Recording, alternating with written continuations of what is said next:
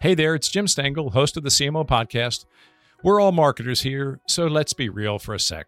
We all know that your website shouldn't be a static asset. It should be a dynamic part of your strategy to build your brand and drive conversions. That's marketing 101. But 54% of marketing leaders say web updates take too long. That's over half of you listening right now. And that's where Webflow comes in. Their visual first platform allows you to build, launch, and optimize web pages fast. That means you can set ambitious marketing goals and your site can rise to that challenge. Learn why teams like Dropbox, IDEO, and Orange Theory all trust Webflow to achieve their most ambitious goals today at webflow.com. So, what was the first brand when you were a small kid growing up in Philadelphia that made an impact on you? I remember growing up, laying in my bed, listening to the Phillies play on the, the radio. I don't know if that's the right answer to your question, but it was, I, I would lay in bed and go, Phillies. I want to be a Philly. And I, I didn't actually play baseball, so that was a limiting ambition. But but I just looked at it and I was like, there was a glow to it. There was emotion. I couldn't wait to go to bed as a kid and listen to the games. Like I think that was the first time I really realized that this this thing that I didn't know how to do was something that was drawing me in and getting me really excited emotionally. Hi, I'm Jim Stengel, and I help major brands find their purpose and activate it, and the profits follow. For seven years, I was the global marketing officer for Procter & Gamble where I oversaw the marketing of hundreds of brands. You may not know it, but the CMOs, the chief marketing officers of all of your favorite brands, are trying to connect you with your favorite products and services through purpose. And on this show, I delve into how they do it. Today, my guest on the CMO podcast is Quinn O'Brien, Worldwide Group President of Global Marketing and Brand at Lenovo, the $51 billion multinational technology company with 54,000 employees. Lenovo is the global leader in computer sales by units and is the largest smartphone company in China. Quinn has been with Lenovo since 2013, but he started his career as a receptionist for a marketing agency in Boston. He once aspired to be Arnie Becker from LA Law, but thanks to a wise college professor at Boston College, his priorities shifted and he launched his career in the marketing world. Quinn spent 20 years at marketing agencies, 11 of those at Ogilvy. He has pioneered brand purpose at Lenovo. We'll talk about his purpose journey and more. And remember, this is COVID time. We are still recording from home, so you may hear a few dogs barking and doors slamming. This is my conversation with Quinn O'Brien. Welcome, Quinn, to the CMO podcast. You know, your name sounds a bit Irish, but if I have it right, you were actually born in Canada your yeah. dad is from Australia. He was a yeah. semi pro rugby player and a business exec. Your mom yeah. is from a small town in England, and you moved to the U.S. when you were about four. Is that correct? Is that about right? Yeah, yeah. There, there, there definitely is Ireland in my past. It leads to a lot of family conflict because there's a debate about which side they were on when they came to Australia. My grandparents vow that we were uh, guards, not prisoners. So uh, it's it's way back, way back. But, I, but when I'm asked about my heritage, it's Australian and English, definitely. Yeah, yeah, very good.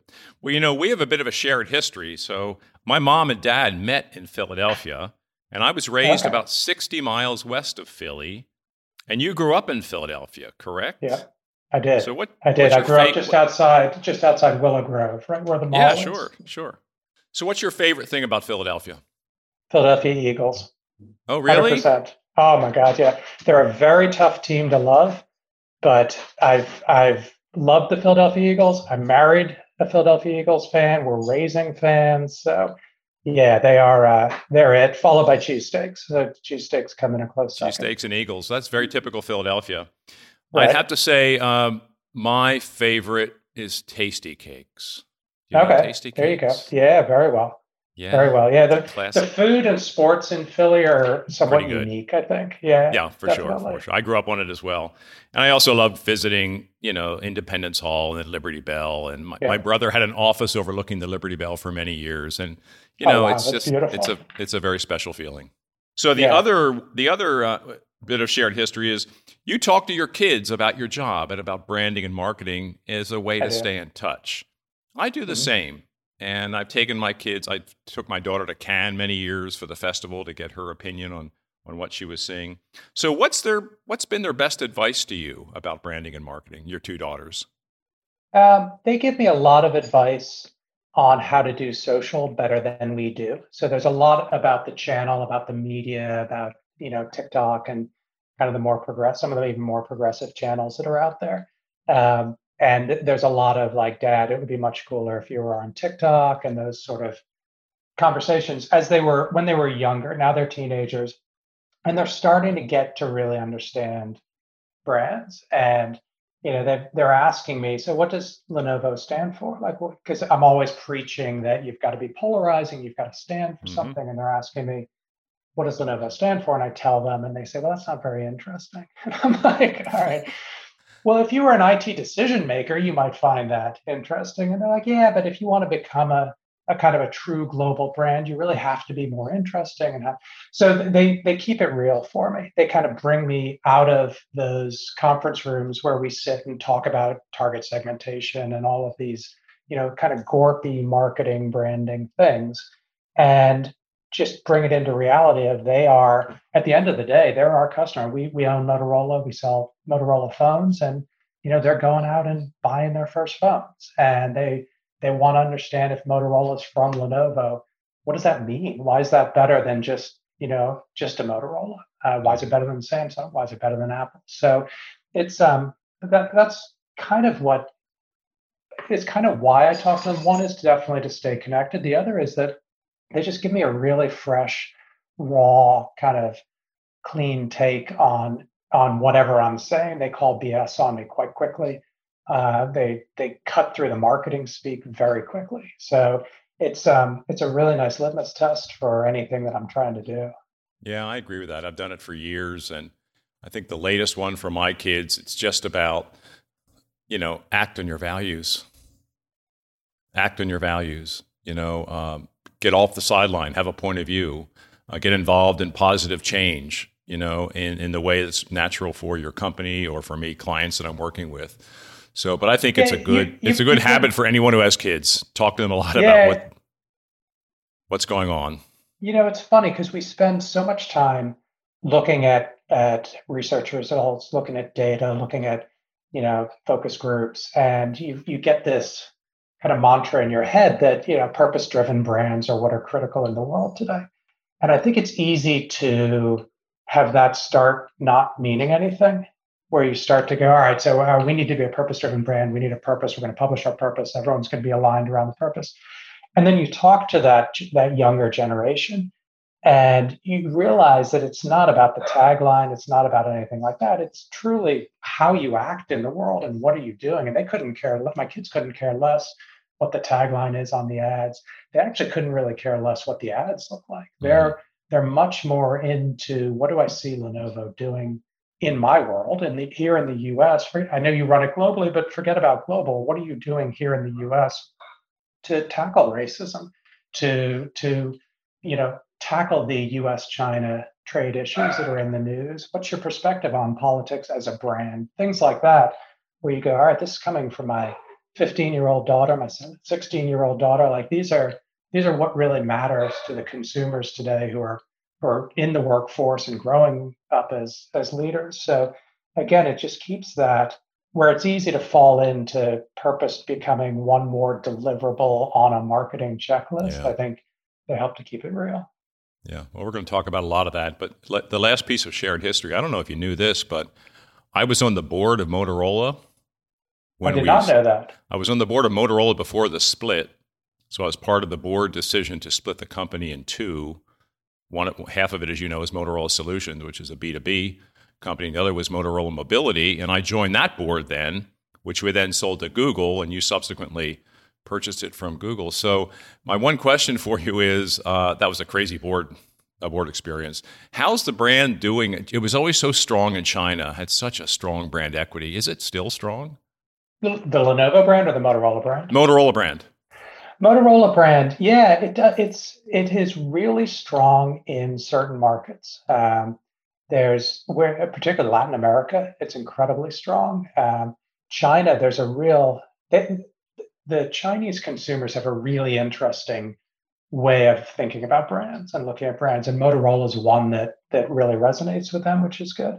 Um, in the U.S., we're still working to kind of bring it back. Yeah. The business is good, but from a brand perspective, I think there's still such uh, memories of what Motorola was like back when the Razr was coming out uh, the last time, and with Hello Moto and everything. That the, the perception, at least, is that the brand isn't quite up to where it used to be um, in the U.S. And so, yeah, it's got it's definitely got pockets around the world where the brand is really strong and making a difference. Um, the products are excellent, so the products are actually helping to to push that up even higher.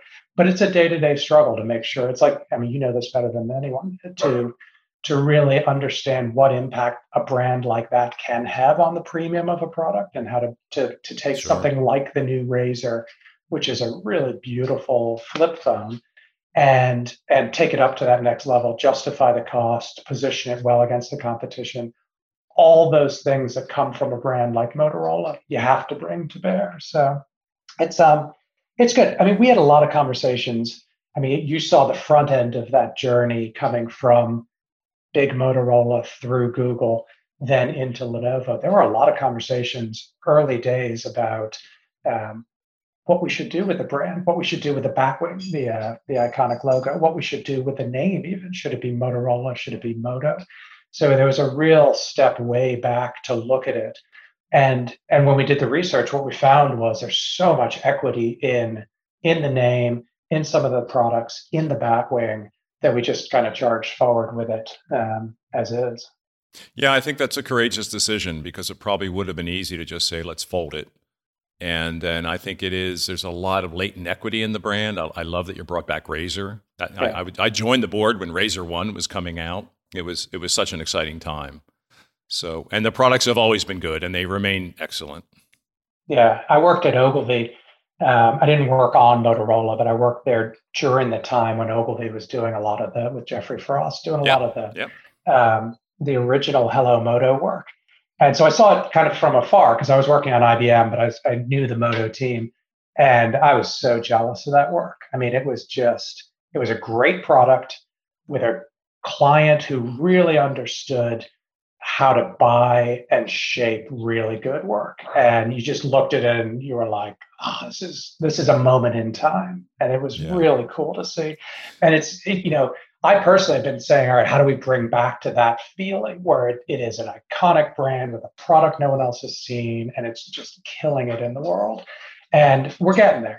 But it's um, it's a different world nowadays. Yeah, so right, it's it's right. more challenging.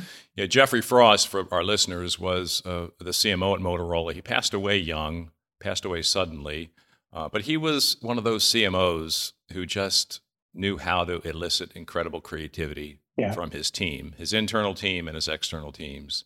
He had a, a gift for that, like few as few people have. Yeah, yeah. I, have only had a couple of those moments throughout my career um, on the agency side. Different now that I'm on the corporate mm-hmm. side, but but on the agency side, there were a couple of moments where I can now look back on it and realize how special they were. But where you had you had a product that was worthy of what you were going to go and do. You had a a client who recognized that, realized that, and in some ways knew when to engage, when to step back. And then you had a team on the agency side who was just just dialed in to an insight. And we did that on Volkswagen a long time ago. I saw it happen on Dove, saw it happen on Moto, we did a bit of it on IBM. Like these were there's these are moments. I mean, I've been doing this for a long time, and these are moments where you look at it and go, ah, that that was something at that point. That everything kind of came together. Yeah, you have such an interesting career, and you mentioned many of the brands that you've worked on. So, before we get too far into this podcast, I want to tee up a couple big, big concepts in branding and marketing. And the first one I want to tee up is this whole concept of brand, and the second concept is brand purpose. Mm-hmm. And the third concept is emotional intelligence. So we're going to talk about all three of those. And the first one I want to start with is brand. And I've heard you talk about your concept of what kind of brand is. And I've heard you talk about brand is sort of the DNA of a company. Mm-hmm. You know, what makes you different as an organization? Be yourself. Don't try to be someone else. And that should be your ultimate differentiation. So I, you know, it's not about ads, not about slogans, not about campaigns, right. even not about products. It's about the DNA of the organization. So I want you to expand on that a little bit and how you came through your interesting career to that point of view about what's this concept of a brand all about.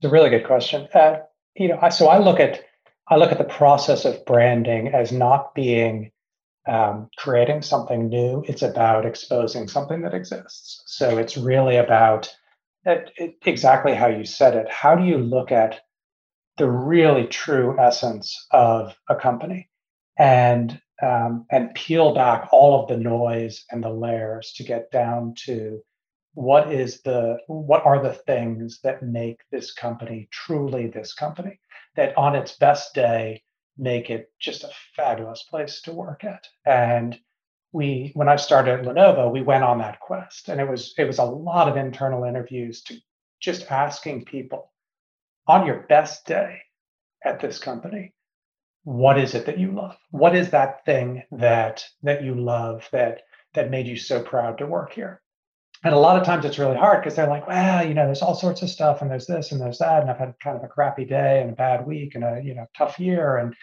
and you go yeah but but on your best day. And you keep bringing them back to that point and then you start hearing a consistent thread from people. Um, and it can be as simple as you know there, there's a culture of respect here.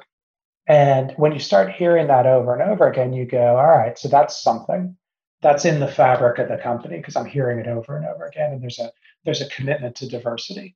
And these are things that you don't quite know what to do with at the time but you just kind of sock them away.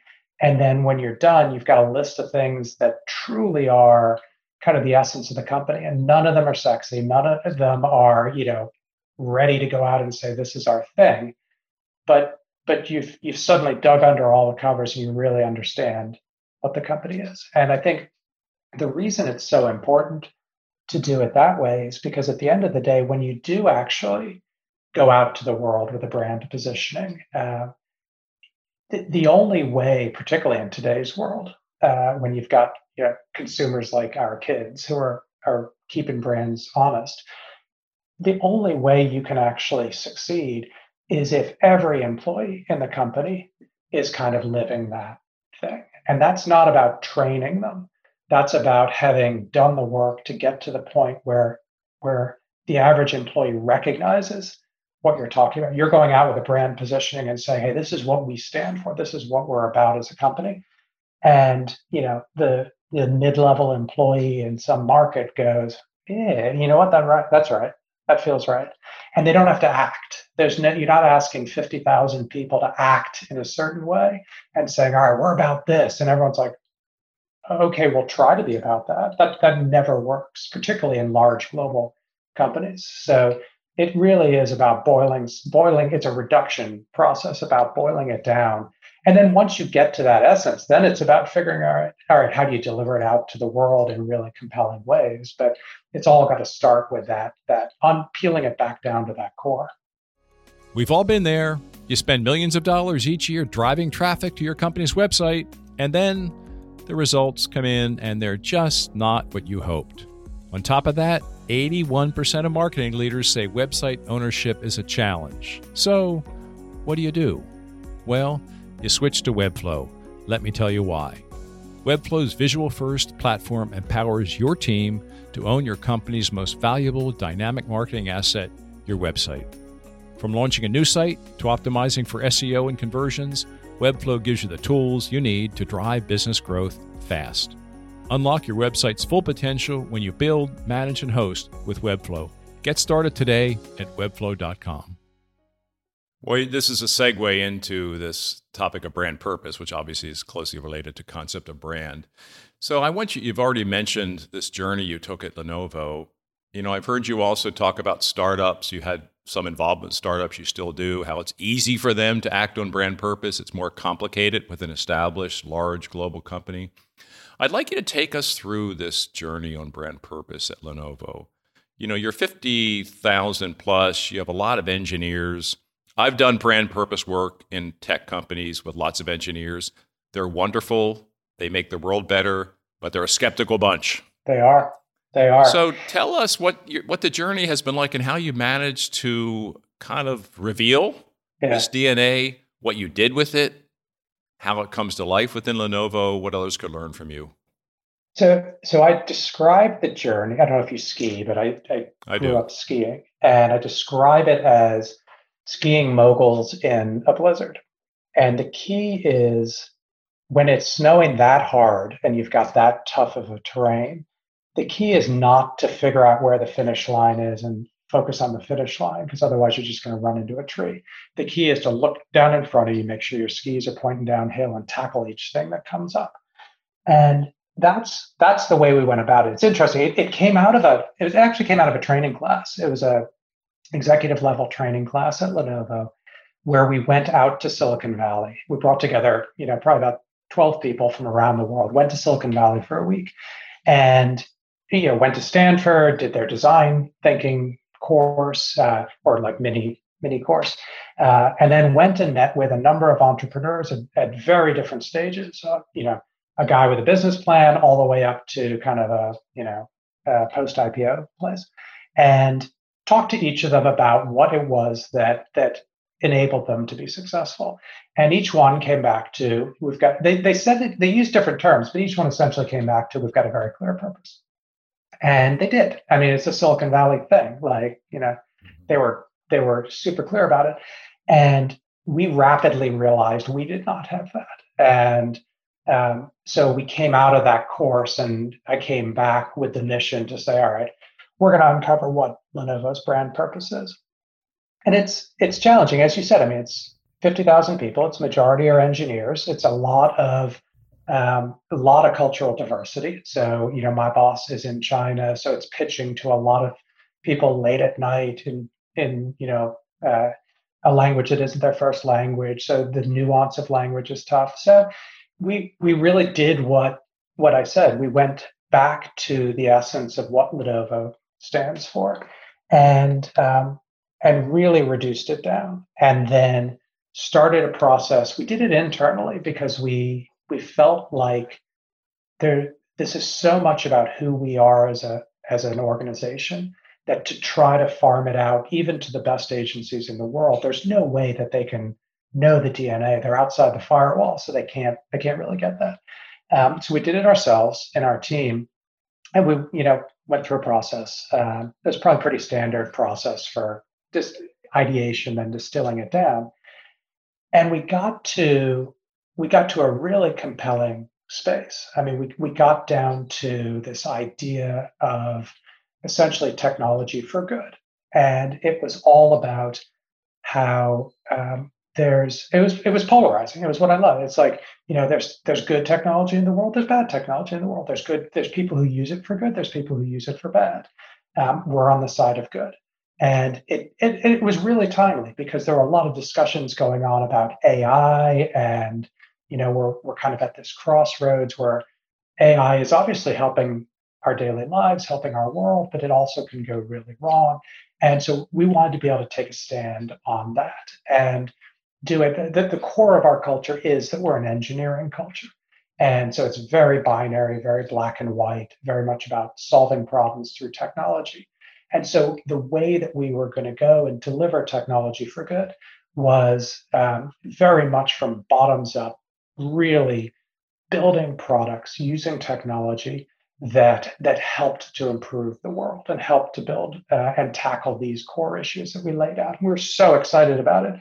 And um, we went in and we pitched it to the executive committee.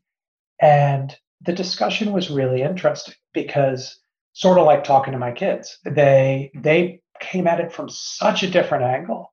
And we'd been in again in our conference rooms, in the marketing team, looking at it, crafting it, you know, making sure it was in the right font and you know, as we presented it and you know, put a nice visual behind it. And we put it up there and they said, you know, someone just said, okay, so we're currently pitching this type of company. And this would mean that we're not able to do that. And I looked at it and I said, yeah, that, that would. That would mean we're not able to, to do that. And there was sort of a dead silence. And it's like, all right. And someone else said, yeah, we're pitching this type of company. And, and so you know, it, our technology could be used for for for malintent there possibly. So we wouldn't pitch that. And I could see where this was going, and I'm going like, yeah, technically yes, absolutely. Yeah, it will limit us in terms of the the opportunities that we pursue. And um, and we had a really reasonable discussion about it. I think the, the thing I love about our CEO is that he deeply appreciates marketing and kind of the role of marketing. And so he was really driving a discussion to say, I get where you're going with this. Um, is this something that we can live up to? Because if we put it out in the world, we have to live up to that. Um, and is it something that, from a business perspective, we want to deliver on?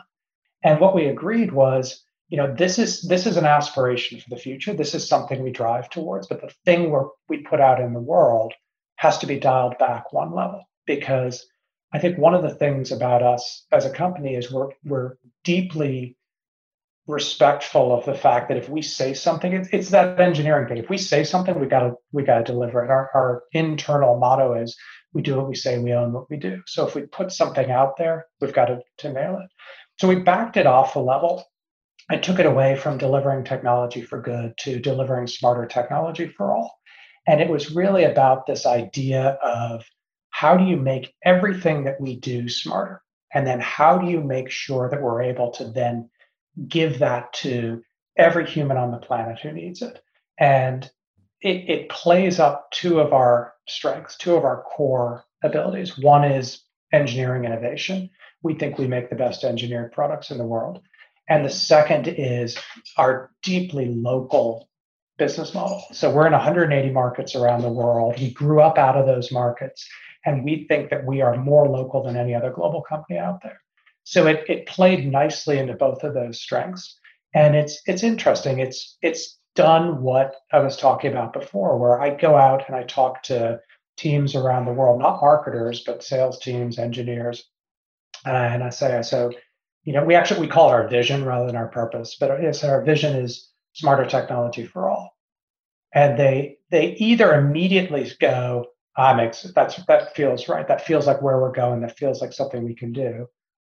Or if there's a, a pause and I go, so it's really about making every product that we do smarter and then bringing it to those who need it most. Then they're like, which is kind of a longer form of it. Then they're like, got it. That makes sense. And so it's been it was only when we we got the executive committee to approve it and then started taking it out to the masses that we realized, all right, this, this is actually right. And it's acted as a really good frame for us to go. Obviously, smarter technology is good for our business, but if you don't keep the for all side of it on there, then you're just you're just making money. You've got to really bring it to those who need it most. And so it forces us to think about, all right, in education, who needs smarter technology the most? How do we how do we then tackle that problem bring it to that vertical? So it helps us focus a lot in terms of not only from a marketing perspective but from a, a product development and a business perspective too. Do you have any tips on how this how you were able to bring this to life among so many people? I mean you've just told some stories about you you had a very inclusive process. You talked to mm-hmm. a lot of people a lot of interviews. You socialized it a lot. But for our listeners who are also on this journey how did you embed it into the thinking and the and make and ha- have everyone feel like this is their own they can have their own personality and still live this purpose? How did you do that? Yeah it's it's a really good point. So we did two things. One is we actually have a within our culture is an amazing ability to cascade. So built into how lenovo does things um, is a natural ability to make a decision and then cascade it out to the 50,000 people. And generally, we're pretty good at that sort of thing. So, so we're we were a little bit ahead of the curve once it got approved in the ability to then bring it out to people. Um, but but the second, uh, all right. So how do we then, you know, we can email it out. We can, you know, show people what it's about. We can make a video, do all those tactical things. But to be honest, and again, this is pre-COVID, but that it was about showing up. I mean, I have a I have a team whose job it is to manage Lenovo as a brand. And we went on the road and we went around and we met with all of our business group peers and then we went to their staff meetings. We went to all of our, our country managers teams, went to their staff meetings, and it was just to be honest, it was just a lot of hard work. I mean, but it's it's about figuring out who are the who are the key people in each of those areas and how do you show up and and talk them through it because like i said in, a, in an engineering type culture where there's not a lot of emotion it's all very logic based and rational if you show up and go yeah when you look at our brand we need to grow our innovation we need to grow our citizenship scores. These do that smarter technology for all. There's a linearity there that makes sense to a lot of engineers. And then you show it executed in ways that are you know pretty emotional of, of showing how you can use um, supercomputers to, to predict weather three years out and prevent climate change disasters. And these great stories where where people will then it hits the other side of their brain and they start to go oh, okay all right not only is it you know job one in lenovo is always tick all the boxes make sure that everyone goes all right intellectually and rationally this makes complete sense. And then you hit them with the emotional side and they go ah oh, this is really good too. Like i get it. Now so but it was a lot of getting on planes and going places to yeah. be honest. Yeah. Do you have do you measure it? Do you have kpis for your purpose? Yeah, yeah we look um, sort of our, our most critical uh, re- uh, kpi for the brand is around reputation. So we look at and we've, we've we work with an agency that that tracks reputation and have got a lot of nuance to how we we look at it. And so when we look at reputation, you know, we identified those two areas. That was part of the input into this purpose process was we have people love our products and solutions. That's one component of your reputation. But innovation is another one. Do they believe that not only are you delivering products now, but that that you've got a pipeline and will in the future? And we looked at innovation and said, all right, we need to build that.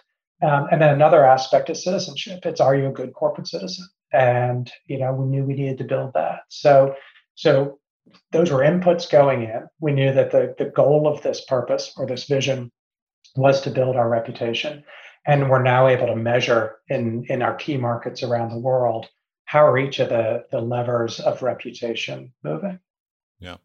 Now, the third area concept that I teed up for you is this area of emotional intelligence, EQ you're a big believer in that. You look for that in people. Uh, it's important for you. You've worked for a lot of bosses in your life. You've had big teams. And this is really, really important to you, I've heard you say. Tell us a little bit more why. First of all, what you see as EQ, why it's important to you, and how the heck do you hire for it? Can you train it? Is it something that's there or not there? Um, it's a lot I'll, of questions. No, no, no. It's, they're good questions. I'll do it backwards. Um, yeah, it's there or not there. Mm-hmm. So I know that's a probably not the most popular stance, but I do think that um, you either have it or you don't. I think there's there's different levels of it. Uh, obviously, some people are are off the charts in terms of EQ, but um, I don't think you can train it. Uh, so so when we're when I'm hiring, I always used to say it's funny. I you know had an experience one time a long time ago where I went into a room. I sort of pulled into a room and said, "Hey, you know, the group here, can you just talk for five minutes about about your hiring philosophy?" This is a group of students from a college. Like, how do you look at hiring? And I said, you know, first thing, I would never hire a marketing major. I just think that's, you know, I look for psych majors, anthropology majors. I look for people who really care about how people think, how people learn, how people. And there's just like they all went white because it was a room of marketing majors, which no one had briefed me on. So, but I do believe that. I think it's you know in my world, in the world of particularly of branding, you want to hire people who really not only think deeply about people's emotions, about decision making, and try to get in that side of the brain, but also, to be honest, part of the, the real skill, I think, of a marketer is to be able to empathize, is to be able to really understand. When I was, you know, I, I marketed mayonnaise for a while and had to really get into the head of, you know, a, a woman in South America who's using mayonnaise in a really innovative way and, and figuring out how to talk to her about mayonnaise. And, you know, that ability I think is so core in the top marketers in the world that that ability to be one day, all right, I'm thinking like an IT decision maker. One day I'm thinking like a mom who's trying to choose diapers for her baby. And and to to really I, I don't think you can learn that. I think you really need that that EQ to be able to do that. Um, and so you asked, how do you hire for it? I, I sit across the table from someone, or I sit across a, a video conference with someone, and we just talk. A lot of our a lot of my interviews of people is very frustrating. I know to my HR partners. Um, and I always say going in, look, I'm not going to probe on this person's competency in web development, social marketing, whatever I'm interviewing them for. I'm going to look at whether there's someone that we want on the team. And I'll I interview for fit. And uh, I trust others to to tick all of the other boxes, but I I care deeply about fit. And it's it's tough. I mean, it, it is just a matter of sitting across from someone and getting a feel. What kind of questions do you ask them when you're trying to get at that? How you doing? Like I, am a big fan of silence. Like I like to just say, "How's it going?" And then just sort of stop and wait and see how they answer, and then just kind of go from there and, and just kind of pursue it and see where it goes. And it goes into, you know, I think I think the, your your way of approaching things of talking about about my daughters. I could. It's funny when you you asked a couple of questions and I felt like, all right, I'm in marketing guy mode. And then you said, you know, another shared connection is we talk to our kids about it. I immediately went to like dad mode rather mm-hmm. than marketing yeah. guy mode and, and my brain switched. Like, and I think I try to get that in people. I want to see, I want to see, do you have a sense of humor? I want to see, are you, um, you know, what, what do you do outside of work? I don't, I won't say I don't care what you do outside of work. I do, but I want to hear how you talk about it. Like, are you passionate about stuff? Like, do you care? Like, are you are you loose and relaxed? Are you uptight and scared? Like, I just want to get all yeah. of that emotional vibe from people because at the end of the day, when you're in the trenches with someone and you're you're launching a product and you're you're go go go and there's a lot of stress on the team and everything like that you want those people who really care about the other people on the team and who, who are genuine. You don't want the people who sort of, you know, just have one way of doing things and can't really empathize. Yeah, that, that's to me where tr- trust is so foundational. Liking the people you're with. That's yeah. that's where ideas and innovation come from. Yeah, yeah. It, it's totally true. I mean, the, the it's funny. I used to um, I used to have founded and then and then worked for a design agency for a couple of years, and um, and it was really interesting because I I hadn't really worked with designers. I'd worked with with art directors. I'd worked with creatives. I'd worked in that kind of a general agency type of environment, but going into that graphic design world and really the, graphic designers think so differently about problems and how to solve them and their solutions are so different and elegant than you know than creatives art directors and copywriters and and it was intriguing to just sit there and watch how people think and how people solve problems and then my job is to to to kind of inspire that creativity to, to push them beyond what's normal and when you start to look at how do you inspire someone like that to be more creative. That's really interesting. I mean, that's really exciting to sit there and go, all right, uh, I'm sitting across from a group of people. I need I need ideas to come out. How do you how do you do it in an environment? What do you say? How do you shape the conversation to get those innovative ideas out? Yeah. What would you say is the key to success for today's CMO? If you said data, you wouldn't be the only one. At Deloitte, however, we believe data is only half of the equation. The other half, story because data is the language of business, but story is the language of humans. And we believe the most successful CMOs know how to harness the power of both data and story. To learn more about Deloitte's CMO program and how we can help today's CMOs succeed, visit cmo.deloitte.com. Now we're going to talk more about your role, and I don't want you to. I don't want you to flip back into your marketing and brand. No, I'm still in that. I'm still stay in dad. Stay in the dad head. Okay, but you have this grand job title, worldwide group president, global marketing and brand for one of China's top global brands, right? Yeah. You've been in the role two years, seven total at Lenovo. So, talk to us a little bit about your work. I mean, what do you do? And also, you know, this is your first time working for a China based company, and you've worked with a lot of American based companies in your career. How's that different? Okay. Uh, so what do I do? So the it's interesting. I mean, it's one of the things I like about working for a global company in technology that is a, a, kind of a balance of east and west is that that it's just the pace and the the change is constant. So it a lot of it feels like trying to keep up with what's what's happening in the world, what's happening in our company. But I mean, when I when I actually talk about what I do, part of it is strategy work. Part of it is that sort of purpose defining work of really sitting down and, and continuing to look at what do we stand for in the world and where are we going and and trying to make that really relevant to a business audience, sales audience, engineering audience. Um, part of it is um, very creative. So it's about how do you then take whatever you define and bring it out to the world in a way that's um, you know it's challenging. I mean, we are we are, are the full range of audiences from you know the teenagers buying their first smartphone through to CEOs buying supercomputers. And and so to take one promise and and then communicate that out to those audiences across really we have 12 main markets. So the, that range of audiences across 12 main markets that's a lot of the time uh, is trying to really understand it. And then i've kept the design responsibility. I, I loved it at my last job. And so i look after um, you know design that isn't product design. So retail stores events things like that. Um, so so a lot of my world is just trying to stitch those three together. How do we get the strategy through to the, the marketing that we put out into the world and to the design experience that people have?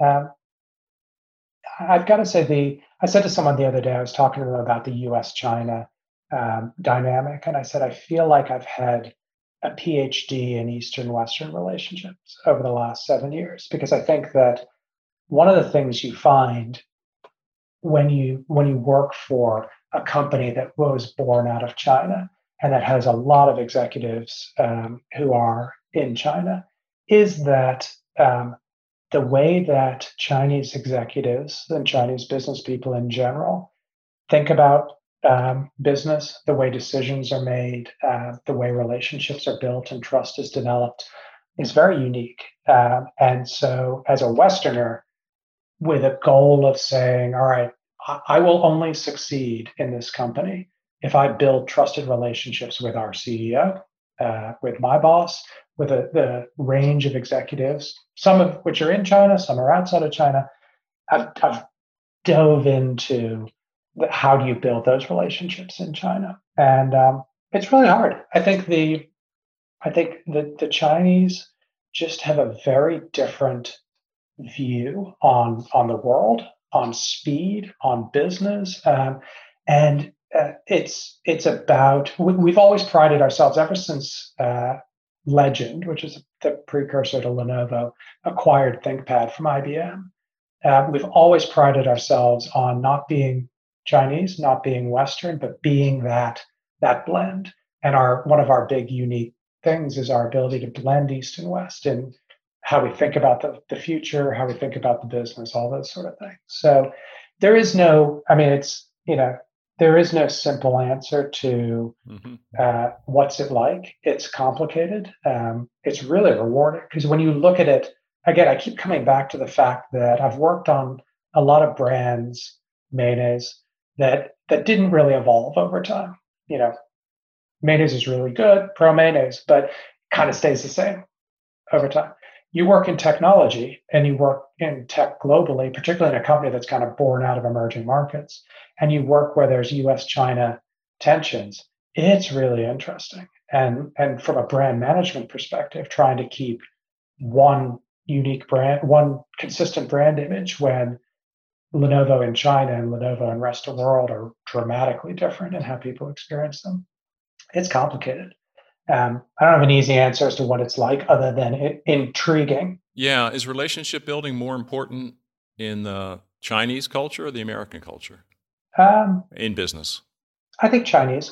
Mm-hmm. I, I think that the, I think Chinese business people will, uh, in order for them to trust you, there's a lot of relationship building that has to go on there. They're very committed to really understanding you as a as a full human and want to know about your family and want to know about you and and and kind of get that EQ side of mm-hmm. things, mm-hmm. that emotional intelligence going in there. So it's really important to them that that you spend time together outside of work, that you show up, that all those sort of things. I think in American culture, American business culture, it's a bit less important. I think you can shortcut a lot of those things. Uh, and it's not a it's not an absolute mandate. I think in Chinese culture and in some Latin cultures, it's critical. You before you do business, you have to establish a, a bond of trust. You have to like each other. I think that's one of the really interesting things is there's a real emphasis on do you like the people you work with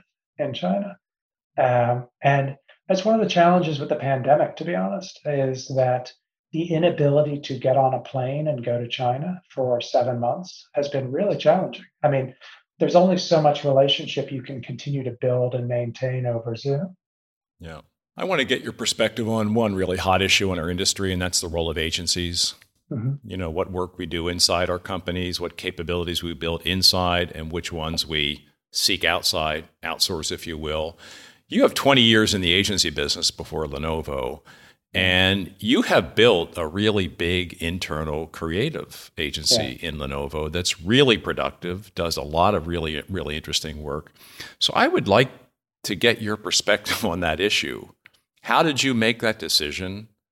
You know, what do you still seek outside versus build inside? Why did you build what you built inside? Just take us through your decision making process.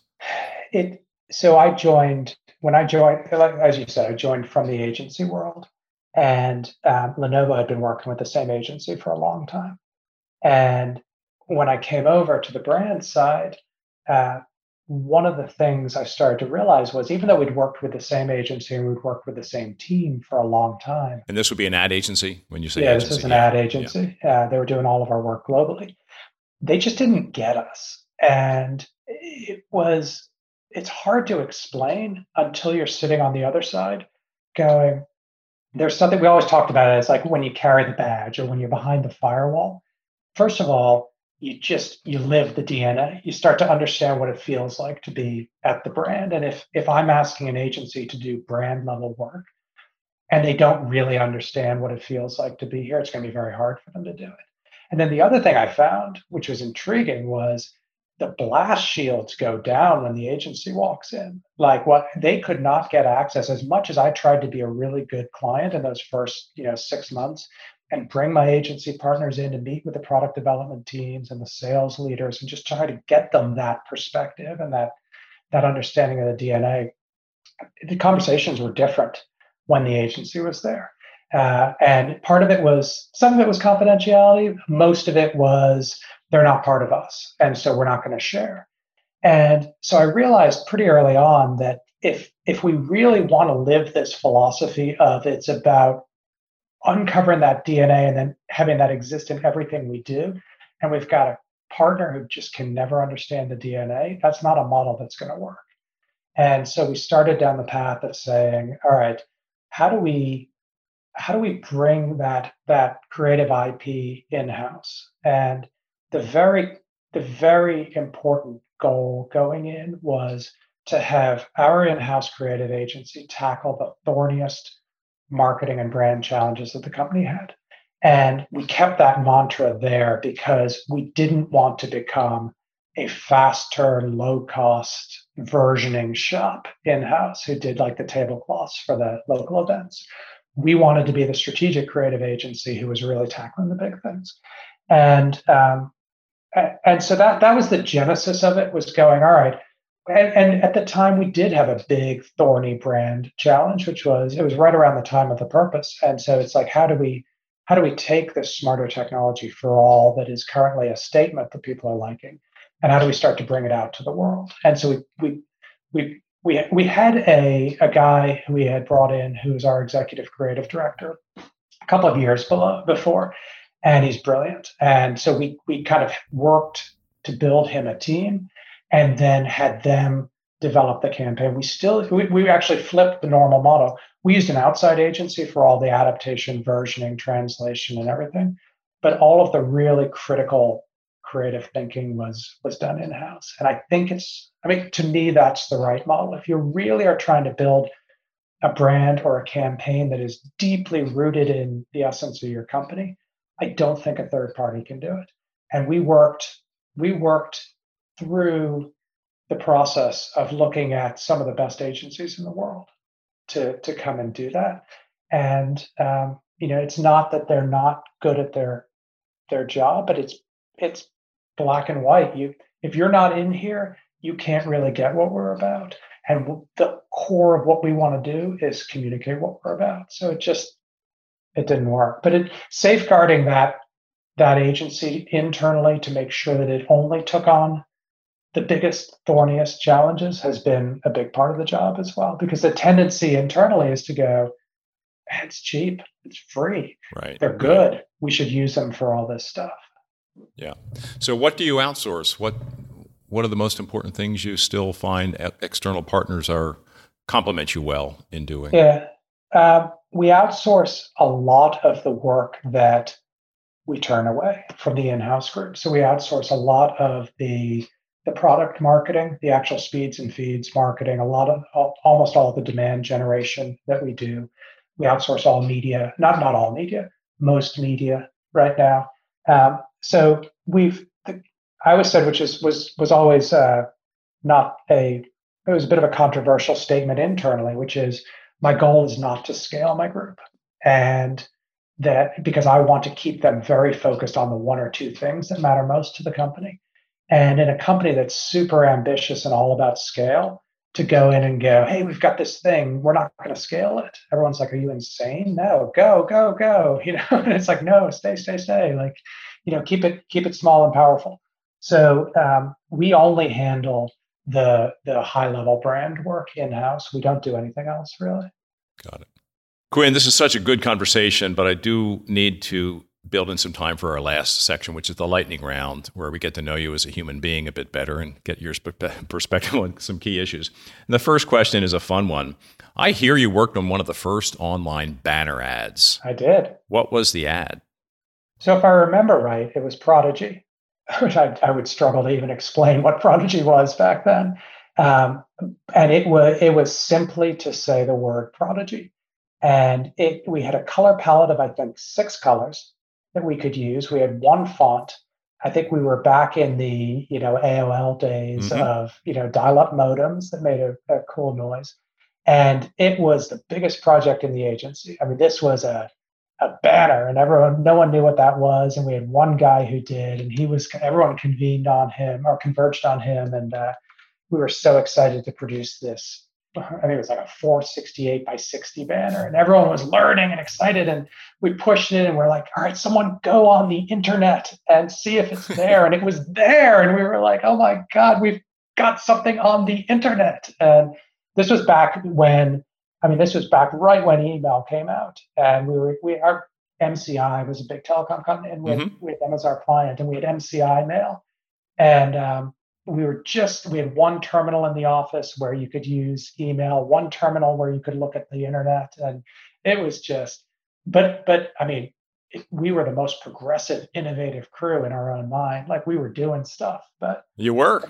It, we were. It was funny it's funny looking back on it now. It's all perspective what's the most notable thing you've listened to watched read recently that's had sort of an impact on you book series, movie? So I am a I am a Simon Sinek junkie. So mm-hmm. he's a he's a brand thinker and strategist, yep. and uh, I listened to. He's got a podcast out now, and I listened to his one of his episodes. And it was interesting because I've I've you know when I when I want to explain brands to someone, but I don't want to do it myself. I want a, a different. I play some of his stuff for people so that they listen to it. I started listening to his podcast because, you know, I just, he helps me shape how I think about branding. And then I realized it wasn't about branding really. I mean, at its heart, it probably is, but it's about optimism. It's about, and he was, he was um, telling the story with his sister of the uh, really tragic event that happened in his sister's life that really affected him as well. It was the first episode I listened to, and it was just captivating. Like I, I sat in my car and it was all about it's the, the podcast is about optimism. So it was all about how you recover from that and go on to be someone who helps others manage through that type of grief. And uh, it's not the type of stuff I normally listen to. And it was it just floored me. I was sitting just in my car for about a half hour just listening to it. And it really kind of had an emotional impact on me. And I didn't, it, it was wonderful because I didn't expect it going in. I'm like, all right, I'm going to go, you know, do a little work homework and listen to some branding stuff. And I came out of it going, oh, God, that was, that was powerful. So that, that had a, it's always nice to just get out of your comfort zone, I think, and just do something that's, yeah, that, that you never thought you would like, even if it's just completely unexpected. It gets the juices going again he'll love hearing this, and he's remained a humble guy despite all of his success. He'll he'll love the story. I'll make sure he hears Good. it. Yeah, he's he's yeah. I think he's brilliant. Yeah, Quinn. Last question: Who would be interesting for you to listen to on the CMO podcast? You know, you know who I think would be really good. There's a guy, David Roman, who he was. I don't know if you know him. He was Steve Jobs' head of advertising, um, and I used to work for David. I worked for David for about five years. Um, he is one of the most unique thinkers I've met. I learned so much from working for him um, about marketing, about branding, about his experiences at Apple with Steve. And um, he just takes a, a very contrarian view a lot of times to the way that the world of marketing is going today. Um, and I've found from knowing him really well that he's generally right. And, you know, he goes, it's very Steve Jobs. He goes off his gut on things. He doesn't believe as much in data as he does in instinct. And it's a, it's, it's probably a different point of view than you get from a lot of people. Um, and it's delivered, it'll be delivered in a really entertaining, engaging, fun way. How can we not have him on now? We've got to give him a call. No, it's a great, and no one's brought his name up, so it's okay. uh, that's a first, and it, it, sounds wonderful. So thank you for that, Quinn. This has been a remarkable conversation, uh, full of EQ and IQ and everything well, else. Probably more, uh, probably more EQ, if we're being honest, but it's all good. No, that's good though, and uh, no, I just went to some places I didn't expect, and that's cool. always the best thing about it. So thanks for your generosity uh, and, and, thanks for being with us today. Thanks, Jeff. That was my conversation with Quinn O'Brien. Three things really stood out for me in this remarkable conversation. First, the way Quinn talks about how he hires for emotional intelligence. We all say we like to do that. He gave practical tips on how to do that. The second thing that I thought stood out was the discussion about Chinese versus American leadership management, what's important in both cultures and business, hugely helpful. And the third thing that stood out for me was the purpose journey that Quinn took Lenovo on, he and his team. It's one of the best stories we've had on this podcast about bringing purpose to life with a large organization. That's it for this episode of the CMO Podcast. If you found this helpful and entertaining, I would be so grateful if you could share our show with your friends. And I would be super happy if you subscribed so you can be updated as we publish new episodes. And if you really want to help, leave us a five star rating and a positive review on Apple Podcasts or wherever you listen. The CMO Podcast is a Gallery Media Group original production.